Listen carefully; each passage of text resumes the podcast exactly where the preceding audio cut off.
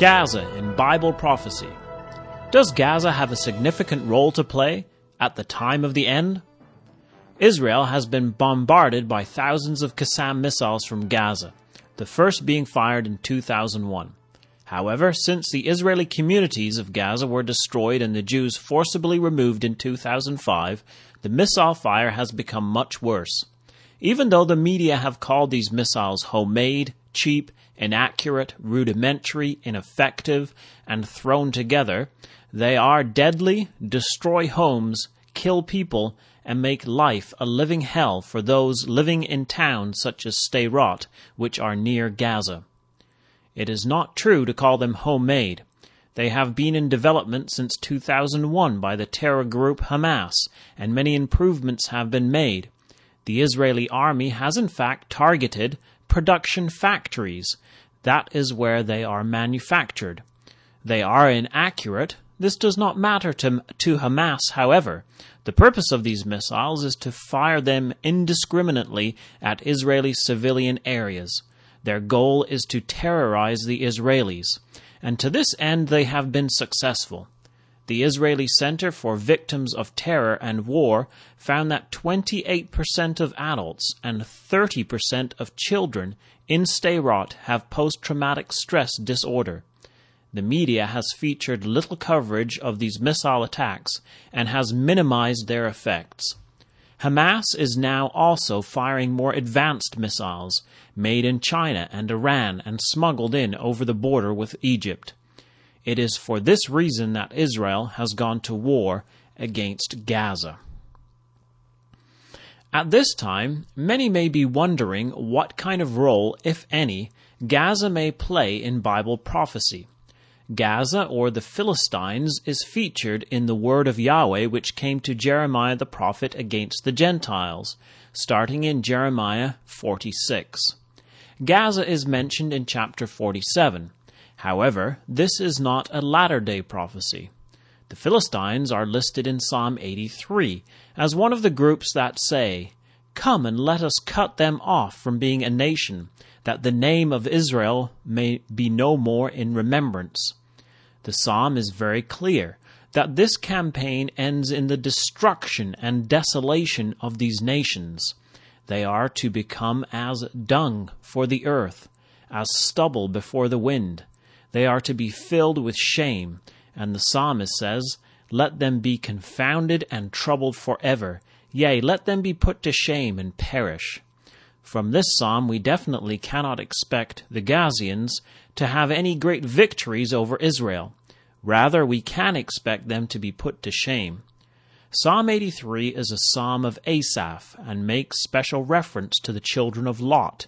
This is strongly connected with 2 Chronicles 20, where the children of Lot, Moab and Ammon, along with Mount Seir, attack Judah. The victory is led by Yahaziel, a son of Asaph, who with the singers goes before the army and takes up a refrain from a psalm of Asaph in verse 21, and the battle is fought by Yahweh. The battle in 2 Chronicles 20 is typical of the time of the end. Another prophecy that speaks about the area of Gaza is Joel chapter 3. In Joel 3, verse 4, the prophet speaks of all the coasts of Palestine. Joel 3 is definitely a latter day prophecy that we have referred to often on the Bible in the news. The prophecy begins with the words, For behold, in those days and in that time, when I shall bring again the captivity of Judah and Jerusalem, I will also gather all nations and will bring them down into the valley of Jehoshaphat, and will plead with them there for my people, and for my heritage Israel, whom they have scattered among the nations and parted my land. This is the introduction to the prophecy. Verses 3 through 8 then provide a summary of what the nations have done in scattering the Jewish people among the nations. Then, starting in verse 9, the prophecy details what will happen at the time of Armageddon, when the nations will be judged and threshed. Armageddon means a heap of sheaves in a valley of threshing, and this idea is found in verse 13 and 14 of Joel 3. In the AV margin, against the word decision, in verse 14 it has threshing. The coasts of Palestine are mentioned in verse 4, in the historical part of the chapter. The question then is verse 4 recent history to the time of the end, or is it more ancient history? Is this something we should be looking for the Arabs of Gaza to carry out, or has it already happened? Verse 5 suggests that this is referring to ancient history. The prophet says, Because ye have taken my silver and my gold, and have carried into your temples my goodly pleasant things. This could refer to the Babylonian captivity, when the pleasant things of Yahweh were removed from the temple. Nebuchadnezzar carried the pleasant things of Yahweh from the temple to his temples in Babylon. This is mentioned in Daniel chapter 1 verse 2. And the Lord gave Jehoiakim, king of Judah, into his hand, with part of the vessels of the house of God, which he carried into the land of Shinar to the house of his God, and he brought the vessels into the treasure house of his God.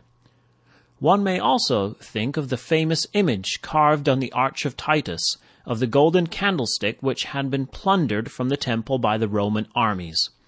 It is difficult to see that in this summary of the past in Joel 3 verses 3 to 8 that there could be a future fulfillment of Yahweh's silver and gold and goodly pleasant things being taken from Jerusalem. This is practically impossible without the building again of the temple and the sanctification of the furniture.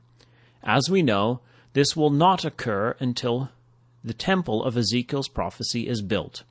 We should not look then for the Arabs of Gaza to sell the Jews to the Grecians. This is a summary of the past. If the Arabs of Gaza are still around, they could side with Gog when he invades the land, or they could be overthrown by Gog, the king of the north, when he stretches forth his hand against the land of Egypt. Daniel 11, verse 42. If they do side with Gog, they would be included in the all nations of Joel 3, verse 2. They will be judged along with Gog and destroyed in the battle of Armageddon. In contrast to invasions of the land in the past by Babylon and Rome, when Gog invades the land, it will be for his destruction and not for the destruction of Israel. The destruction of Gog will be so great that Yahweh will be known in the eyes of many nations. Ezekiel 38, verse 23. For the Jews, it will be a time of trial, of faith. However, they will not all go into captivity and be scattered among the nations again half of the city shall go forth into captivity, and the residue of the people shall not be cut off from the city. Zechariah 14, verse 2. They will bear their shame for the trespasses they trespass against Yahweh while they dwell safely in the land. See Ezekiel 39, verse 26. Ezekiel 39, verse 9 mentions that those that dwell in the cities of Israel go forth to destroy the weapons of Gog it is evident that they have not been taken into captivity, but are still in the land. Armageddon will be a time of utter destruction for the nations. It is a time of trouble for the nations, such as never has been. The time of Jacob's trouble is almost over, having lasted 2,300 prophetical day years. Daniel 8, verse 14. The days of vengeance are past. When Gog invades the land, Michael will stand up to deliver the people of Israel. This blow from the rainbowed angel will shatter Gog and commence this great time of trouble for the nations. Daniel 12, verse 1. And at that time shall Michael stand up, the great prince which standeth for the children of thy people. And there shall be a time of trouble, such as never was, since there was a nation, even to that same time and at that time thy people shall be delivered, every one that shall be found written in the book. Before this great invasion of the land takes place, there must be a time of peace and safety as prophesied by Ezekiel in chapter 38.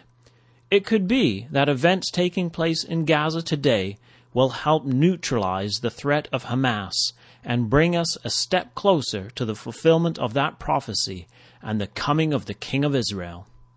This has been David Billington with you for the January 1st, 2009 edition of the Bible in the News. Come back next week, God willing.